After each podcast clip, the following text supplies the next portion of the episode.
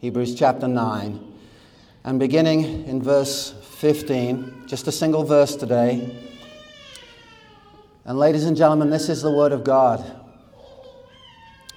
Therefore, He is the mediator of a new covenant, so that those who are called may receive the promised eternal inheritance, since a death has occurred that redeems them from the transgressions committed under the first covenant. Let's pray together.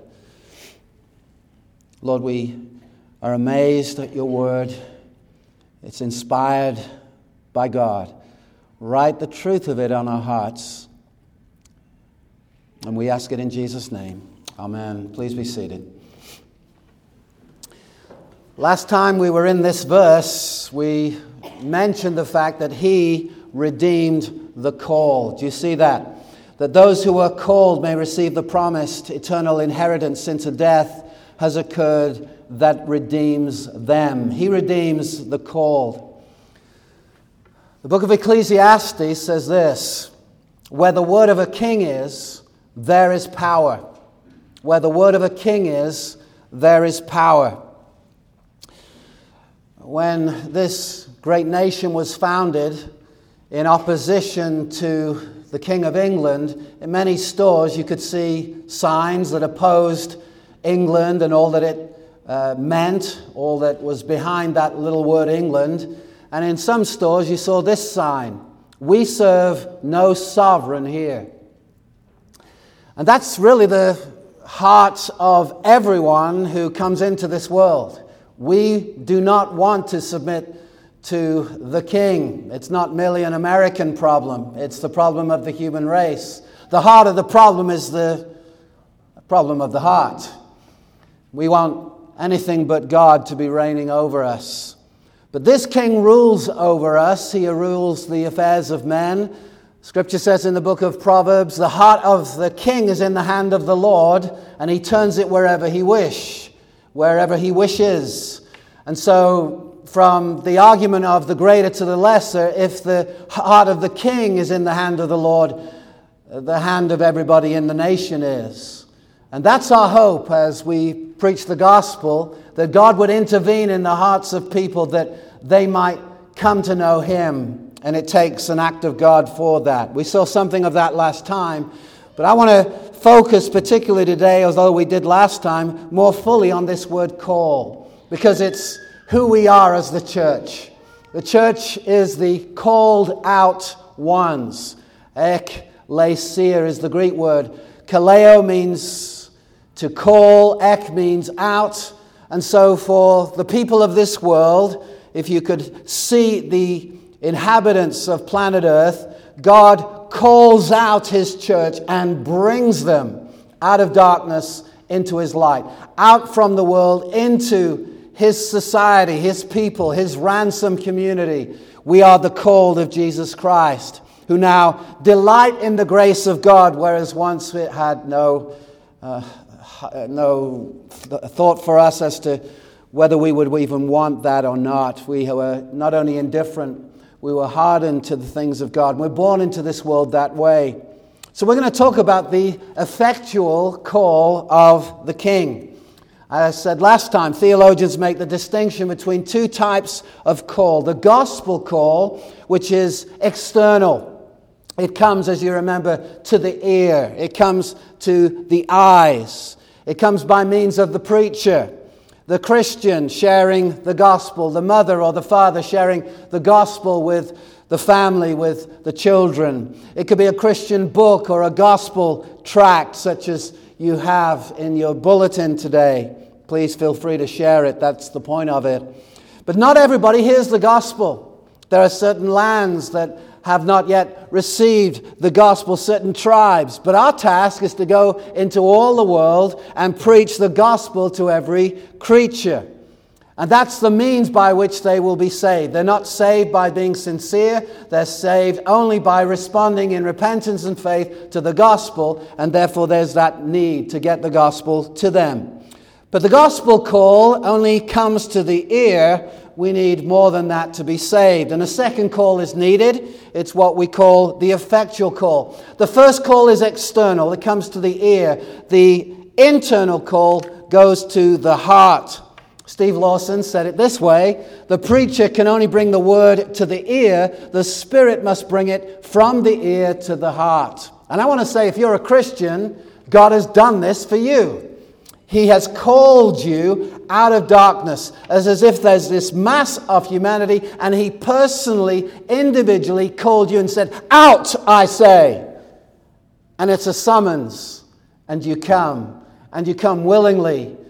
And eight minutes before that, you would not have done, because God has done something in your heart as He called you. It was merely, if it was merely a call to the ear, you would still say no. But you say yes and your consciousness is, I made the decision. I made the decision to come. But biblically speaking, though that is true, you called on the name of the Lord, not someone else. God didn't call on the name of the Lord for you. It's God who put it in your heart to call on the name of the Lord. He changed your heart when He called you. Such is the power of God. It's been well said this call, this effectual call, is not an audible voice. It's a lot louder than that. There are other calls in this world the world, the flesh, the devil. The false teacher cries out. But this call drowns out all other calls, every other call in this world. It's the opening of the heart when the seed of God's word germinates and we are born again. And it's all God's activity. What did you do in your birth? What did you decide? It just happened to you. And that's what happens in this uh, realm where we're born again. And scripture says it this way 1 Peter 1 23 Since you've been born again, writing to Christians, not of perishable seed, but imperishable through the living and abiding word of God. That's the means. And then it goes on in verse 25. And this word is the good news that was preached to you. So God does everything, and yet He does it through the means of the preaching of the Word of God. An example of this is found in the book of Acts. No need to turn there. We'll be turning to a lot of scripture. But Luke, writing in Acts 16 14, said, or wrote, One who heard us was a woman named Lydia uh, from the city of Thyatira, a seller of purple goods who was a worshiper of God. Now, hear these words The Lord opened her heart to pay attention to what was said by Paul. The Lord opened the heart. I want to ask you do you believe in a God who has the power to do that?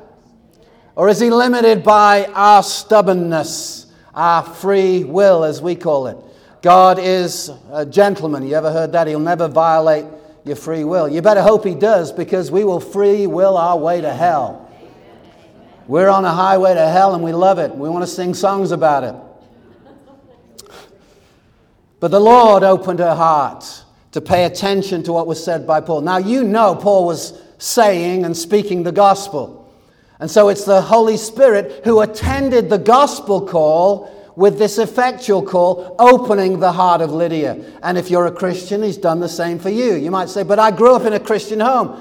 I was always under the sound of the gospel, and I have been a Christian as far back as I can remember. God has been very kind to you. I'm just explaining biblically what happened to you, though you think it's normal, was an absolute miracle. God opened your heart at the age of four to the gospel. How gracious is God in that? And it's just as powerful as when Jesus knocked Paul, or as he was then, Saul, off his high horse when he wooed him off the horse, as you remember. It would be nice if you come off the horse just now. Would be, would be interested in that. And by the way, uh, I, I can't do this unless you agree, but I want to blind you for a little while and let you know who God is. Oh, yeah, I'm interested in that, Saul said. No. This is the king of the universe. And there's an enemy of his, and he says, This day you're coming home because you're a, you're a sheep, off your high horse, bam, you're blind for a while, and you're going to serve me. Uh, well, I'm not sure I like that. Well, that's the problem. We don't want the sovereign God to rule over us. But if you want to know God, the true God, that's who we're dealing with. There isn't a second God to choose. The only one is the one who is in charge, and where the word of a king is, there's power. There's colossal power. So, what was said by Paul? The gospel. And the Lord opened the heart of Lydia to understand and receive the things Paul shared. Steve Lawson again said this God guarantees the success of his own gospel. I love that. God guarantees the success of his own gospel. We preach, we witness, he calls, he regenerates.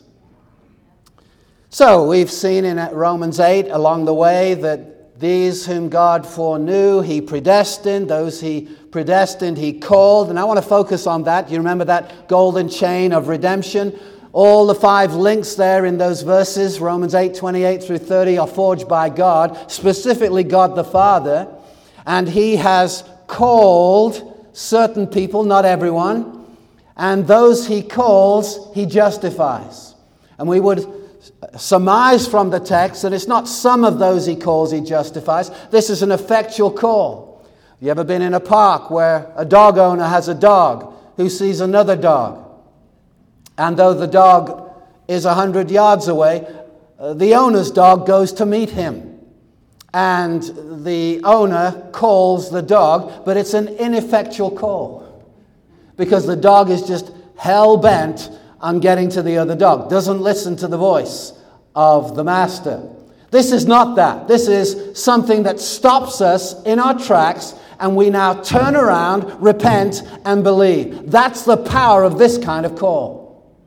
Praise the Lord.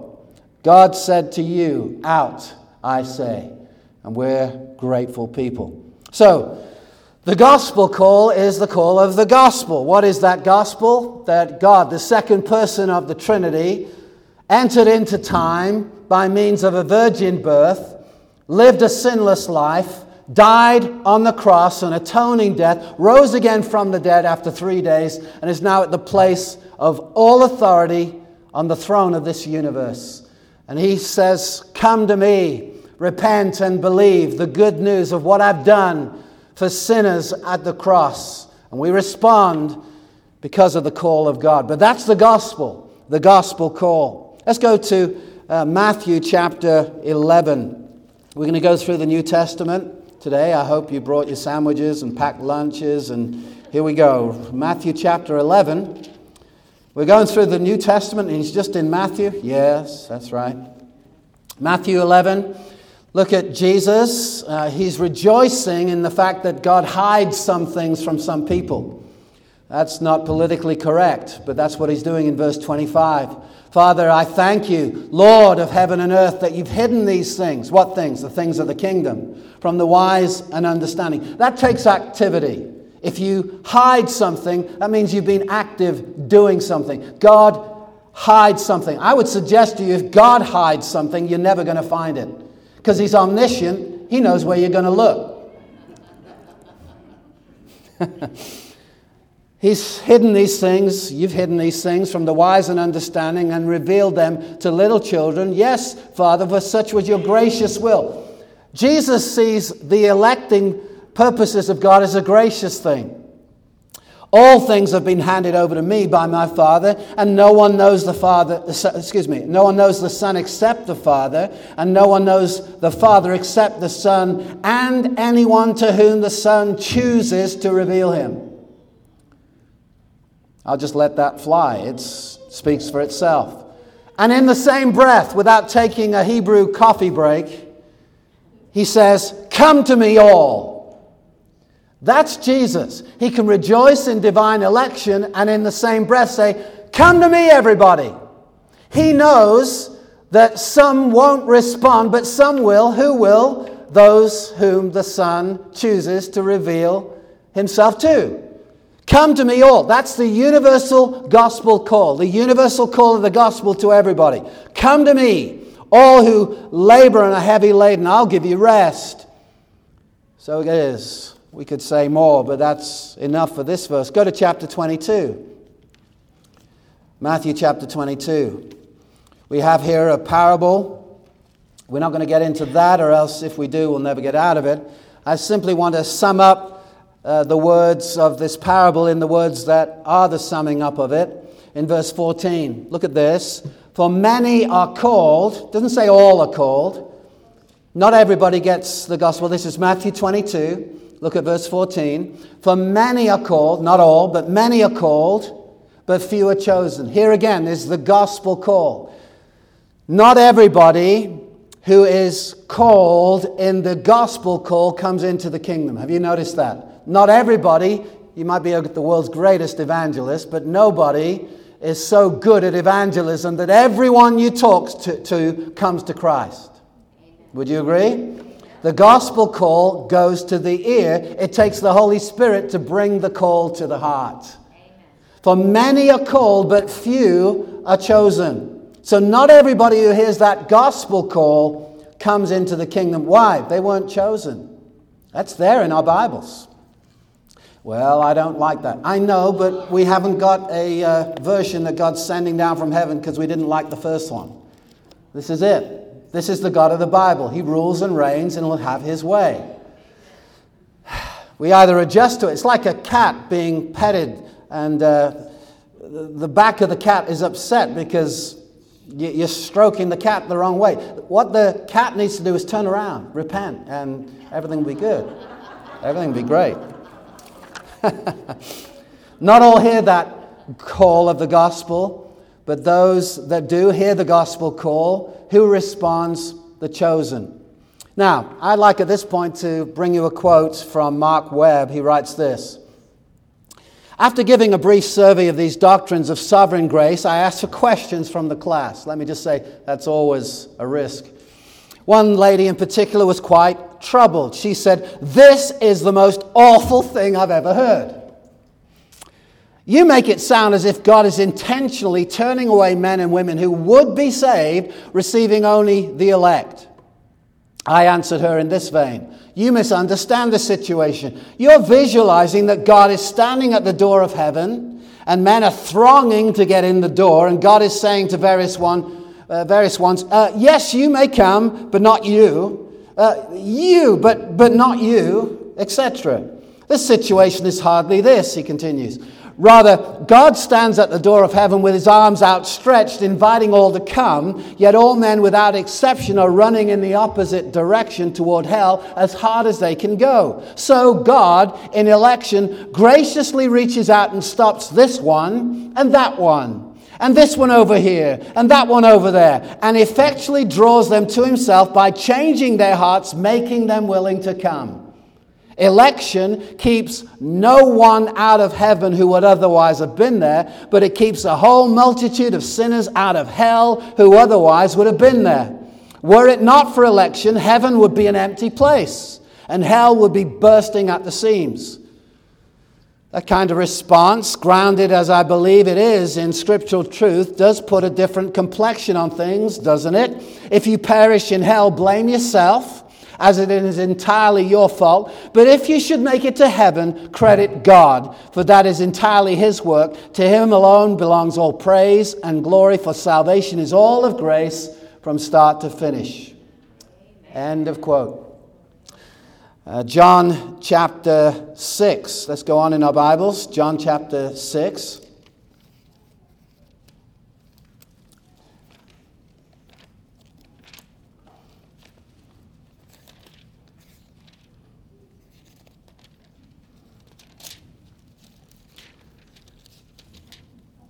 Right after John chapter 5. That's a help. John chapter 6, look at verse 37. This is clear from Jesus, and he's actually looking unbelievers in the eye as he tells them this. Some people have the idea that this is a family secret, it should only be done uh, when there's a very small people in a Wednesday Bible study, and uh, you don't mention this publicly. Well, uh, Jesus did. He looked unbelievers right in the face and taught divine election. Look at this, verse 36. I said to you that you've seen me and yet you do not believe. He identified them as unbelievers and then he explained their unbelief. All that the Father gives me will come to me, and whoever comes to me I will never cast out. So, which comes first? The coming of the people to Jesus or the Father giving Jesus a people? And the answer is What comes first is the Father giving the Son a people. All that the Father gives me, that happened first, will come to me. That happens next. And whoever comes to me, I'll never cast out, for I've come down from heaven not to do my own will, but the will of him who sent me. This is the will of him who sent me. All right, let's prick up our ears. What is his will? The will of God the Father for the Son is this that I lose nothing of all that he's given me, but raise it up on the last day. I cannot contemplate and envision, envision in my mind Jesus failing to do the Father's will. And the Father's will is, of all the Father gives him, he lose nothing, but raise that entire group on the last day. That means they have eternal life. For this is the will of my Father, verse 40, that everyone who looks on the Son and believes in him should have eternal life, and I'll raise him up on the last day. The Jews loved this message. Oh, oh, they didn't. The Jews grumbled about him because he said, I'm the bread that came down from heaven. And they said, This is this not Jesus, the son of Joseph, whose father and mother we know? How does he now say, I've come down from heaven? Jesus answered them, Do not grumble among yourselves. No one can come to me. That's verse 44. Unless the Father who sent me draws him, and I'll raise him up on the last day. This verse 44 is significant, especially in the light of verse 37. All that the Father gives me will come to me. And no one can come to me unless the Father who sent me draws him.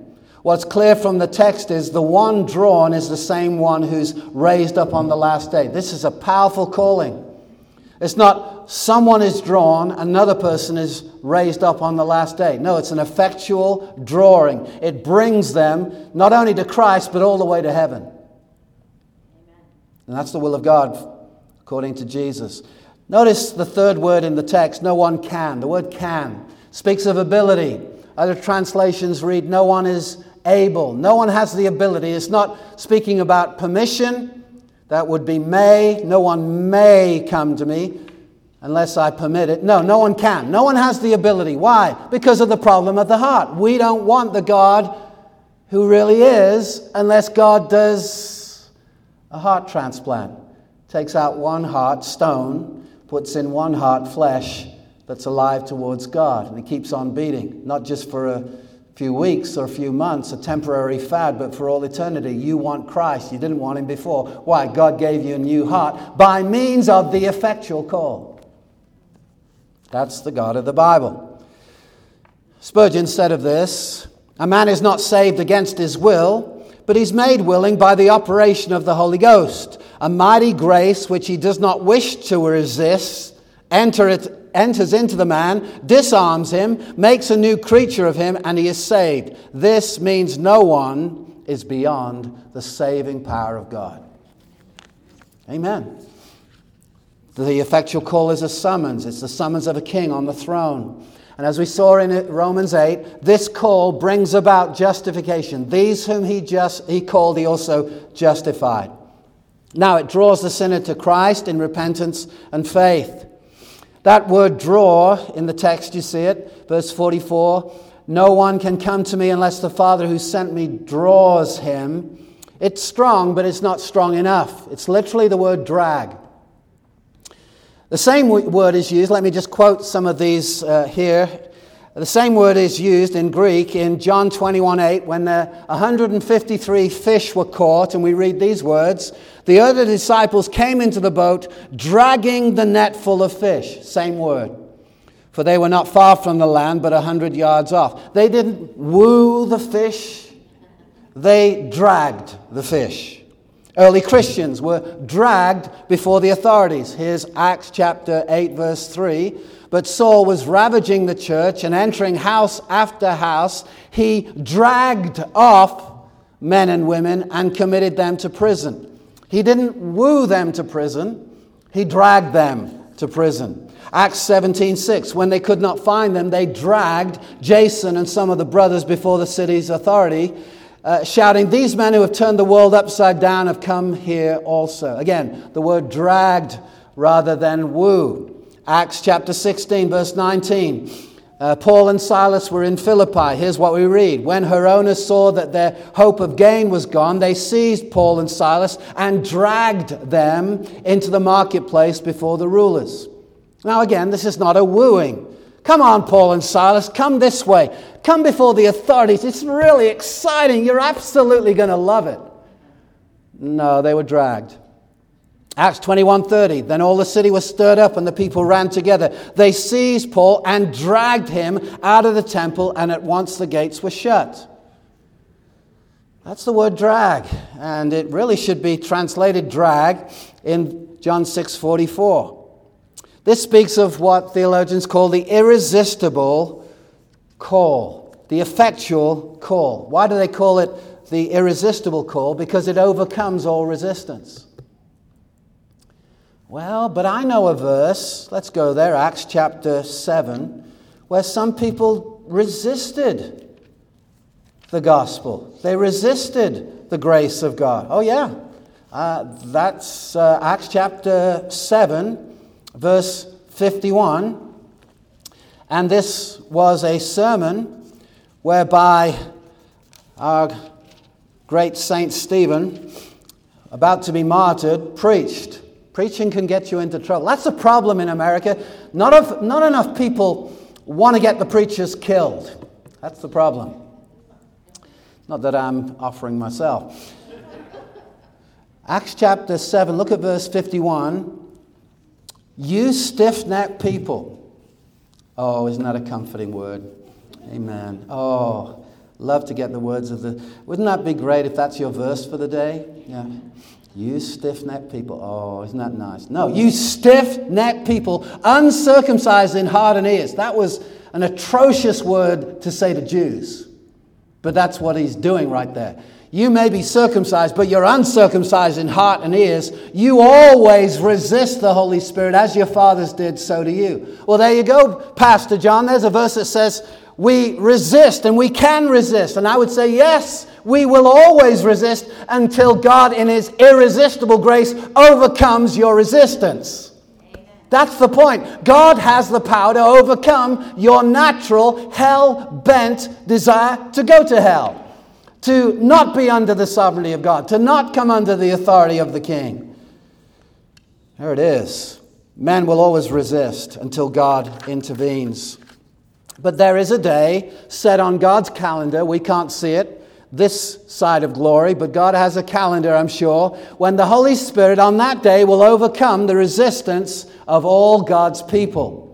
For you, it might be March 28. For others, it was May the 8th. For another, it was a different year, different decade. But on God's calendar, He said, This is the day you, as my sheep, are coming home. That might have been when you're four years old or 94 years old, but God knows the day. The day the thief on the cross came to Christ was on God's calendar before eternity. Didn't look like he was elect, didn't look like he was a sheep, looked like he was a goat. Uh, but he was a sheep all along. Do you realize this? Goats don't turn into sheep. He was a sheep all along, he was just a lost sheep. Such is true of some family members we can think of, right? They look lost, but let's pray that they are true sheep. And if they are true sheep, they're going to come home wagging their tails behind them. Amen. All the elect will come according to Jesus, John 6 37. Here's what we read in Acts 13 48. When the Gentiles heard this, they began rejoicing and glorifying the word of the Lord, and as many as were appointed to eternal life believed. This is Acts 13, verse 48 as many. That's not just half or most or on a good week, 80%. As many as were appointed to eternal life believed. In other words, there was an appointed time for these elect ones to come to faith. And all who had the appointment made the appointment. You ever had an appointment at the doctor or the dentist and had to cancel? you got a cold and you realize the dentist is not going to see you when you're coughing the way you are, so you have to cancel the appointment. This is an appointment that everyone shows up to. All who had the appointment made the appointment. All who were appointed to eternal life believed. So, this call is a delightful call. Let's go back just a moment to John chapter 10. John chapter 10.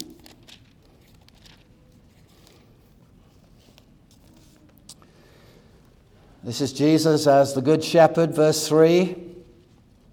To him, those who enter the door, to him the gatekeeper opens, the sheep hear his voice, and he calls his own sheep by name and leads them out. That's what the effectual call is. It's the shepherd calling his sheep. Verse 4 And when he has brought out all his own, when he has brought out how many? All his own, he goes before them, and the sheep follow him, for they know his voice. It's beautiful. It's a delightful call. He calls his own by name individually. Brown ears, Jasper, Dolly, Woolly the sheep. Come on, come on. Simon, Andrea, Justin, Amanda, Glenn, Jolene is your name, one of his sheep. You see, no goat becomes a sheep. They're lost sheep that come and find their warmth and delight and security in the shepherd. They may look like goats until the very last day of their lives, but the sheep hear his voice and they come to him. We're in John 10, look at verse 26. But isn't everybody a sheep? No, no. Jesus looked people right in the face and taught this. Uh, but you do not believe because, stop there for a moment, Jesus is, is going to tell people why they're not believing. You do not believe because you are not among my sheep.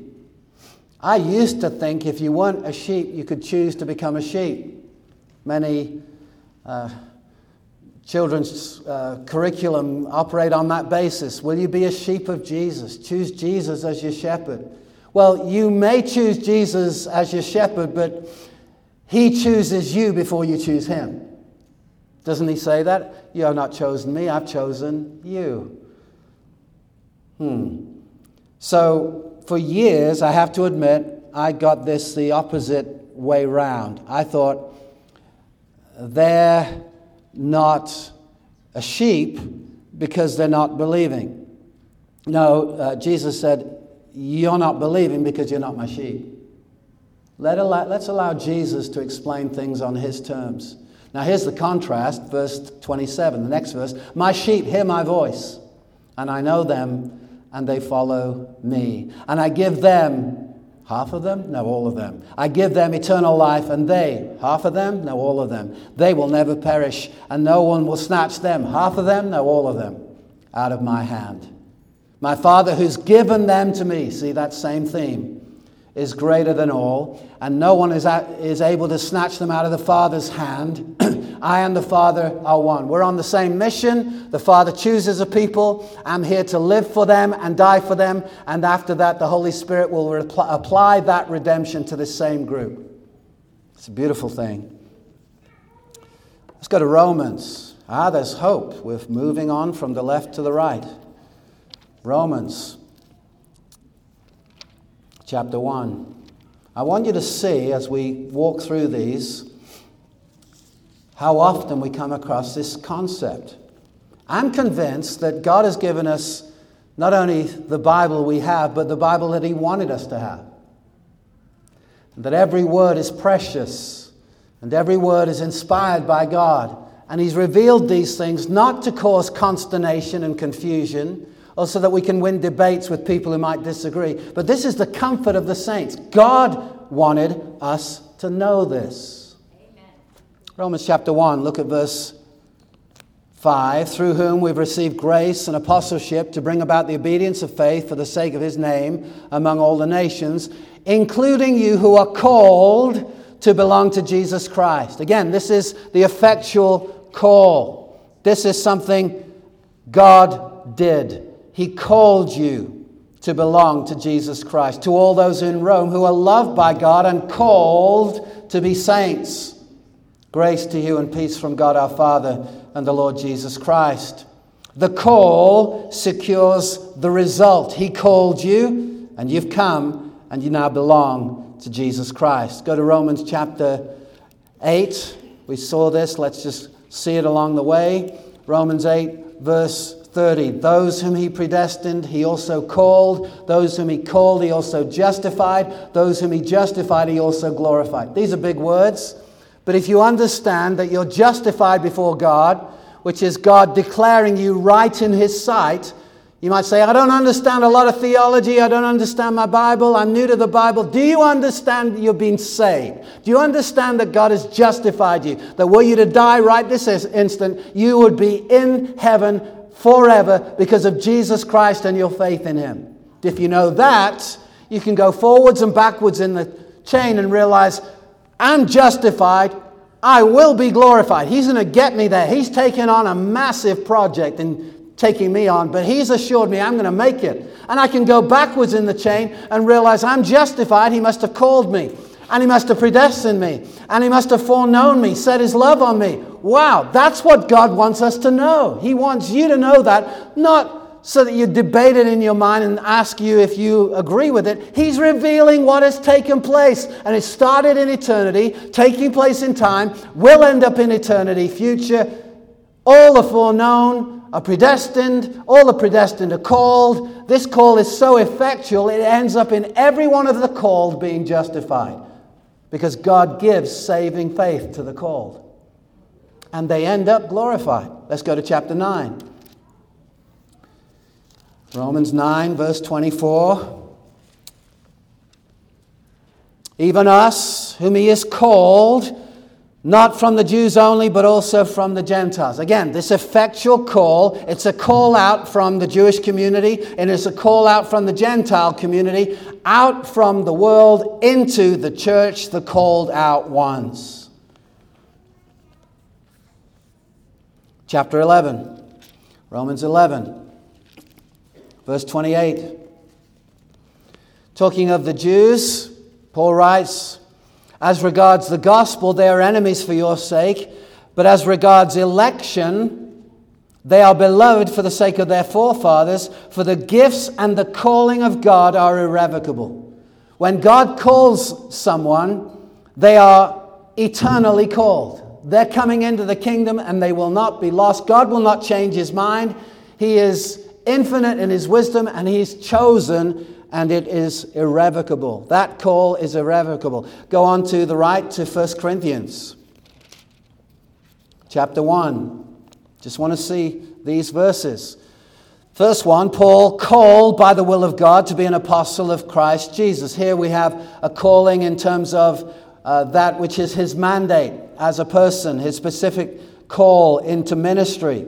And our brother Sosthenes to the church of God that is at Corinth to the called out ones of God, that is at Corinth, to those sanctified in Christ Jesus, set apart in Christ, called to be saints, together with all those who in every place call on the name of the Lord Jesus Christ, both their Lord and ours. Notice two calls are in view in this verse. One is the effectual call, where he calls them to, to be saints. All the Christians are saints. Now, they didn't always act like saints, but they were saints. And he's going to challenge them to act like saints, but they're saints.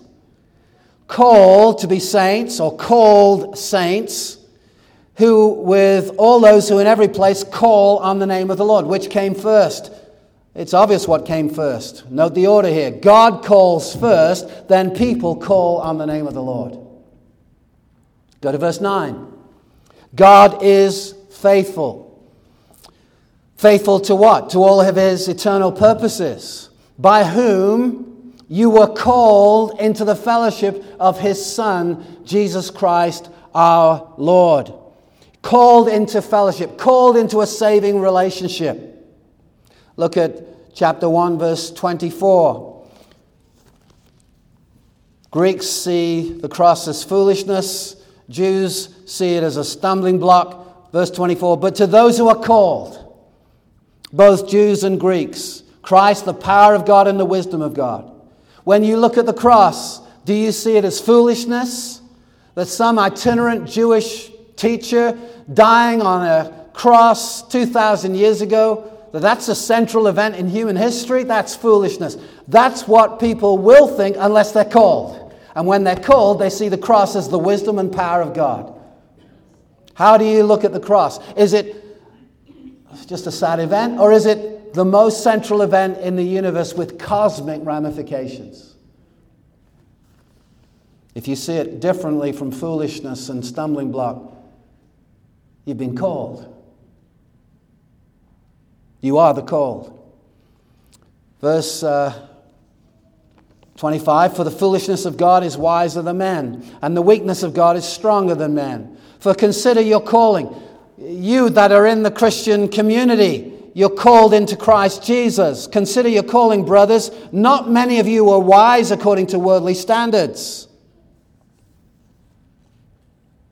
Hmm. Not many were powerful. Now, again, it does not say not any, but not many. Not many were influential. Not many were people of influence. I remember back in England when I was a young Christian, people were praying for the conversion of Sting. You remember him? And um, wow, what a great thing it would be for the kingdom of God if he was saved. And he was a spokesman for Christ, and uh, God didn't seem to say yes to that prayer. And I don't think the kingdom of God has suffered. You see, God didn't call all the influential people and say, now this is how we're going to get England saved.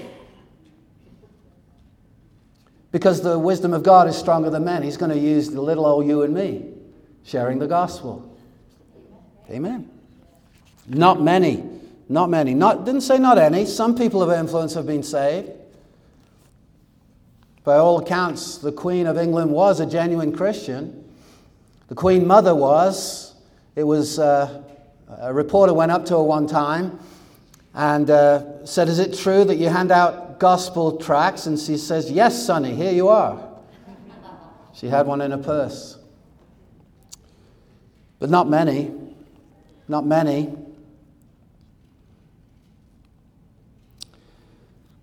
Not many were powerful. Not many were of noble birth. Not many. Not many upper class, the elite in society. But who did God call? But God chose what is foolish in the world to shame the wise. God chose what is weak in the world to shame the strong. God chose what is low and despised in the world, even things that are not, the zeros, to bring to nothing things that are. I know, God says, I know how I'll dismantle the world system by using nobodies the zeros of life. Why?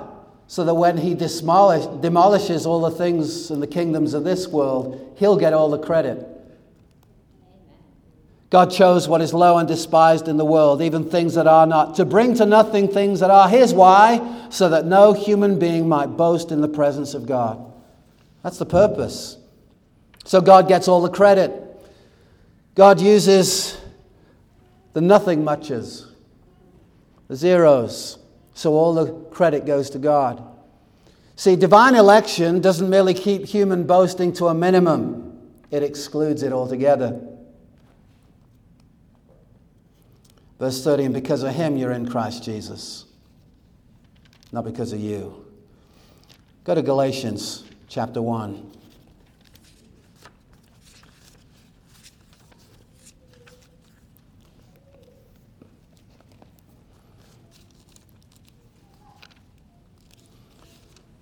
Just going to read these for the sake of time. But when he had set me apart as I was born, and he who called me by his grace was pleased to reveal his Son to me. Look at chapter 5, verse 13. For you were called to freedom, brothers. Only do not use your freedom as an opportunity for the flesh, but through love serve one another. Go to Ephesians chapter 4, next book. Ephesians chapter 4. Look at verse 1. I, therefore, a prisoner of the Lord, urge you to walk in a manner worthy of the calling to which you have been called. What's that about? Well, you're receivers of a heavenly calling. Walk and march according to that call. Walk in holiness. Verse 4 There is one body and one spirit, just as you were called to the one hope that belongs to your call. You think uh,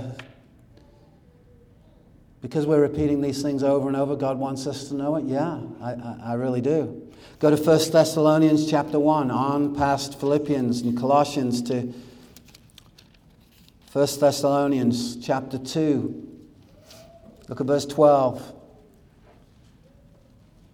We exhorted each one of you, encouraged you, and charged you to walk in a manner worthy of God who calls you into his own kingdom and glory. He doesn't woo you here, he calls you. He calls you into. Into what? His own kingdom and glory. You were not born into it, you were called into it. Chapter 4, verse 7. For God has not called us for impurity, but in holiness. Chapter 1 of 2 Thessalonians. 2 Thessalonians chapter 1, look at verse 11. To this end, we also pray for you that our God may make you worthy of this calling and may fulfill every, every resolve for good and every work of faith by his power. Not that you would be worthy to be called, but if you've been called, live a life worthy of the call. Go to 1 Timothy chapter 6, on again, on to the right. Chapter 6 of 1 Timothy, verse 12. Fight the good fight of faith, take hold of the eternal life to which you were called and about which you made the good confession in the presence of many witnesses. 2 Timothy chapter 1 verse 8. Therefore do not be ashamed of the testimony of our Lord, nor of me as prisoner, but share in the suffering for the gospel by the power of God, who saved us and called us to a holy calling, not because of our works, but because of his own purpose and grace which he gave us in Christ Jesus when before the ages began this calling is not of works. It's not because of human action. Human action is not a consideration, but the eternal purpose of God. And God has an eternal purpose that He's had from eternity to give grace to us in Christ.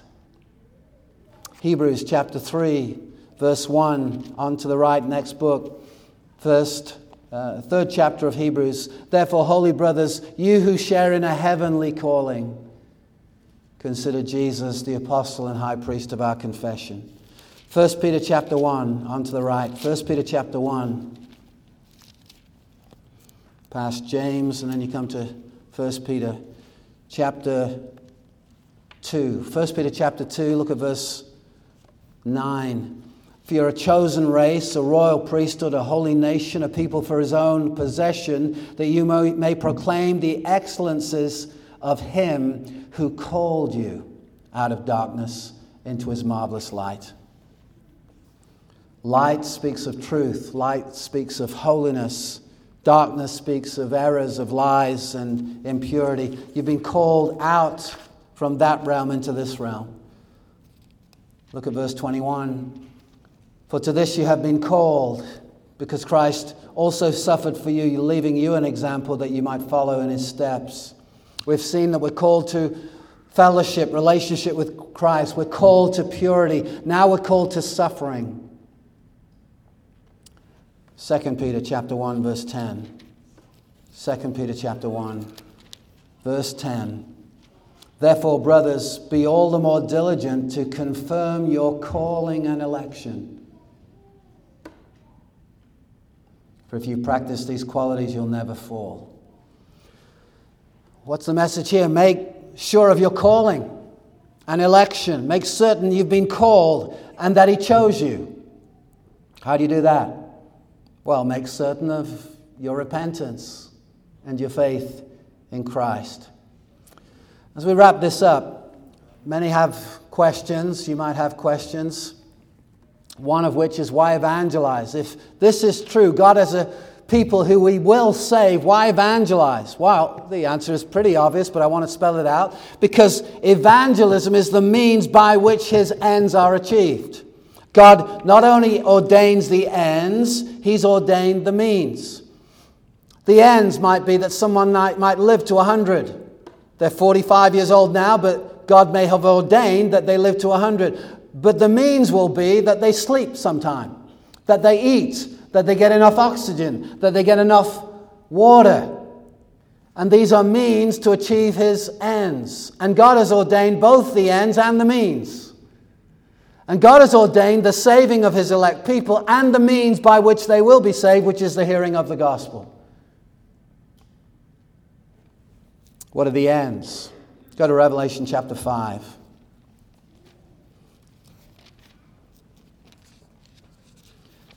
I thank God that the number of God's elect people is not 38 or 402.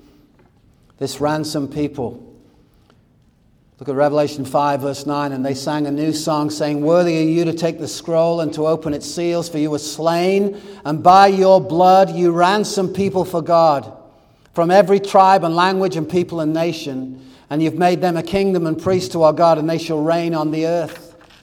Well, how many people are redeemed? Revelation 7. You ready for this? Revelation 7, verse 9. After this I looked, and behold, a great great, great multitude that no one could number from every nation, from all tribes and peoples and languages, standing before the throne and before the Lamb, clothed in white robes and with palm branches in their hands, and crying with a loud voice, Salvation belongs to our God who sits on the throne and to the Lamb. This, ladies and gentlemen, divine election is the fuel for evangelism.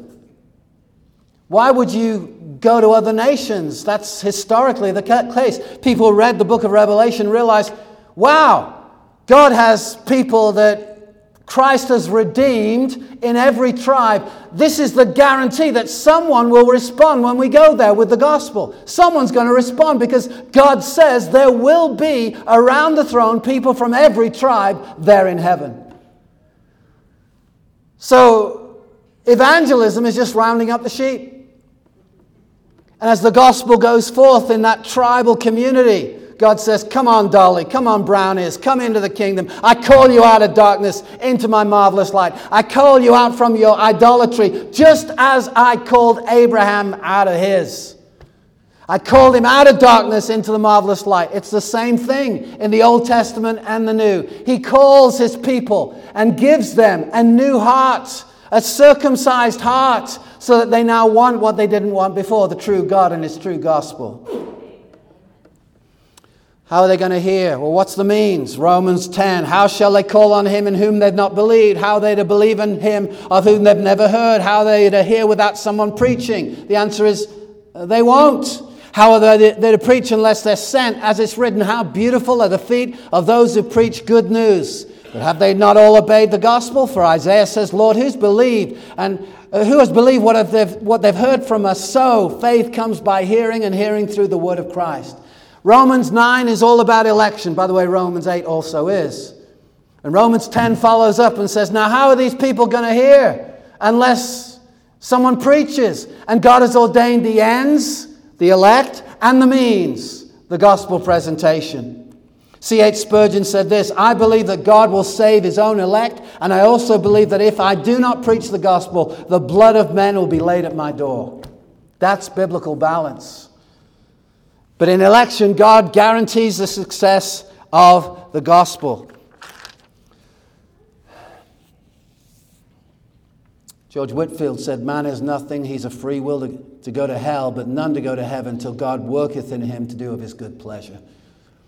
Spurgeon also said this I do not come to this pulpit hoping that perhaps someone will of his own free will return to Christ. My hope lies in another quarter. I hope that my master will lay hold of some of them and say, You are mine, and you shall be mine. I claim you for myself.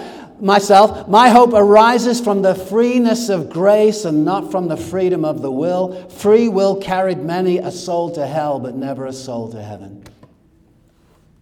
To understand this is to understand grace. And God has revealed this so that his people will understand they've been saved by grace alone, truly. Truly. Martin Luther, a quote of his If any man ascribes of salvation even the very least to the free will of man, he knows nothing of grace and has not learned Jesus Christ aright. I know it goes against the grain because we think, well, I remember there was that moment when I chose and I could have chosen otherwise. Biblically speaking, you couldn't. You chose Christ because he overcame your resistance. behind the scenes, the Holy Spirit worked a divine miracle to take out the heart of stone so that you now wanted what you didn't want moments before. It happened to me, has it happened to you? And for you that are the called, let's appreciate the grace of God that saved us. The man who penned the most famous hymn in the world, in the English speaking world, got this. You know the song, Amazing Grace. He believed all of this. Amazing grace, how sweet the sound. that saved a wretch like me. I once was lost, but now am found. Finish it for me. I was blind, but now I see. I wasn't merely short sighted, I couldn't see it. You ever shared the gospel and they say, you know, I, I'm not really interested. And you come back and you say, they, they just couldn't see. it." And you, you, you're thinking, what, how can you reject this Christ? You see him, they don't. And we need to pray for the divine miracle to attend the preaching of the gospel. Let's get the gospel to everyone, recognizing it takes God to save the sinner. You that are Christians, revel in the grace of God. Realize that it's not wrong to just stop and say, Worthy is the Lamb. He redeemed me by his blood. In fact, that's going to be the theme of heaven. I'm sure all of us around the throne are going to say, Why me? Well, the answer is not because of anything in you, it's everything to do with God's electing grace. Everything. Truly everything. Let's pray. Father, we just thank you for the Lord Jesus. He powerfully calls his people. God calls us out of darkness into the marvelous light that we may proclaim the excellences of him who did so. Lord, write this truth on our hearts. You redeemed the called. You actually redeemed them by your blood. We thank you in Jesus' name. Amen.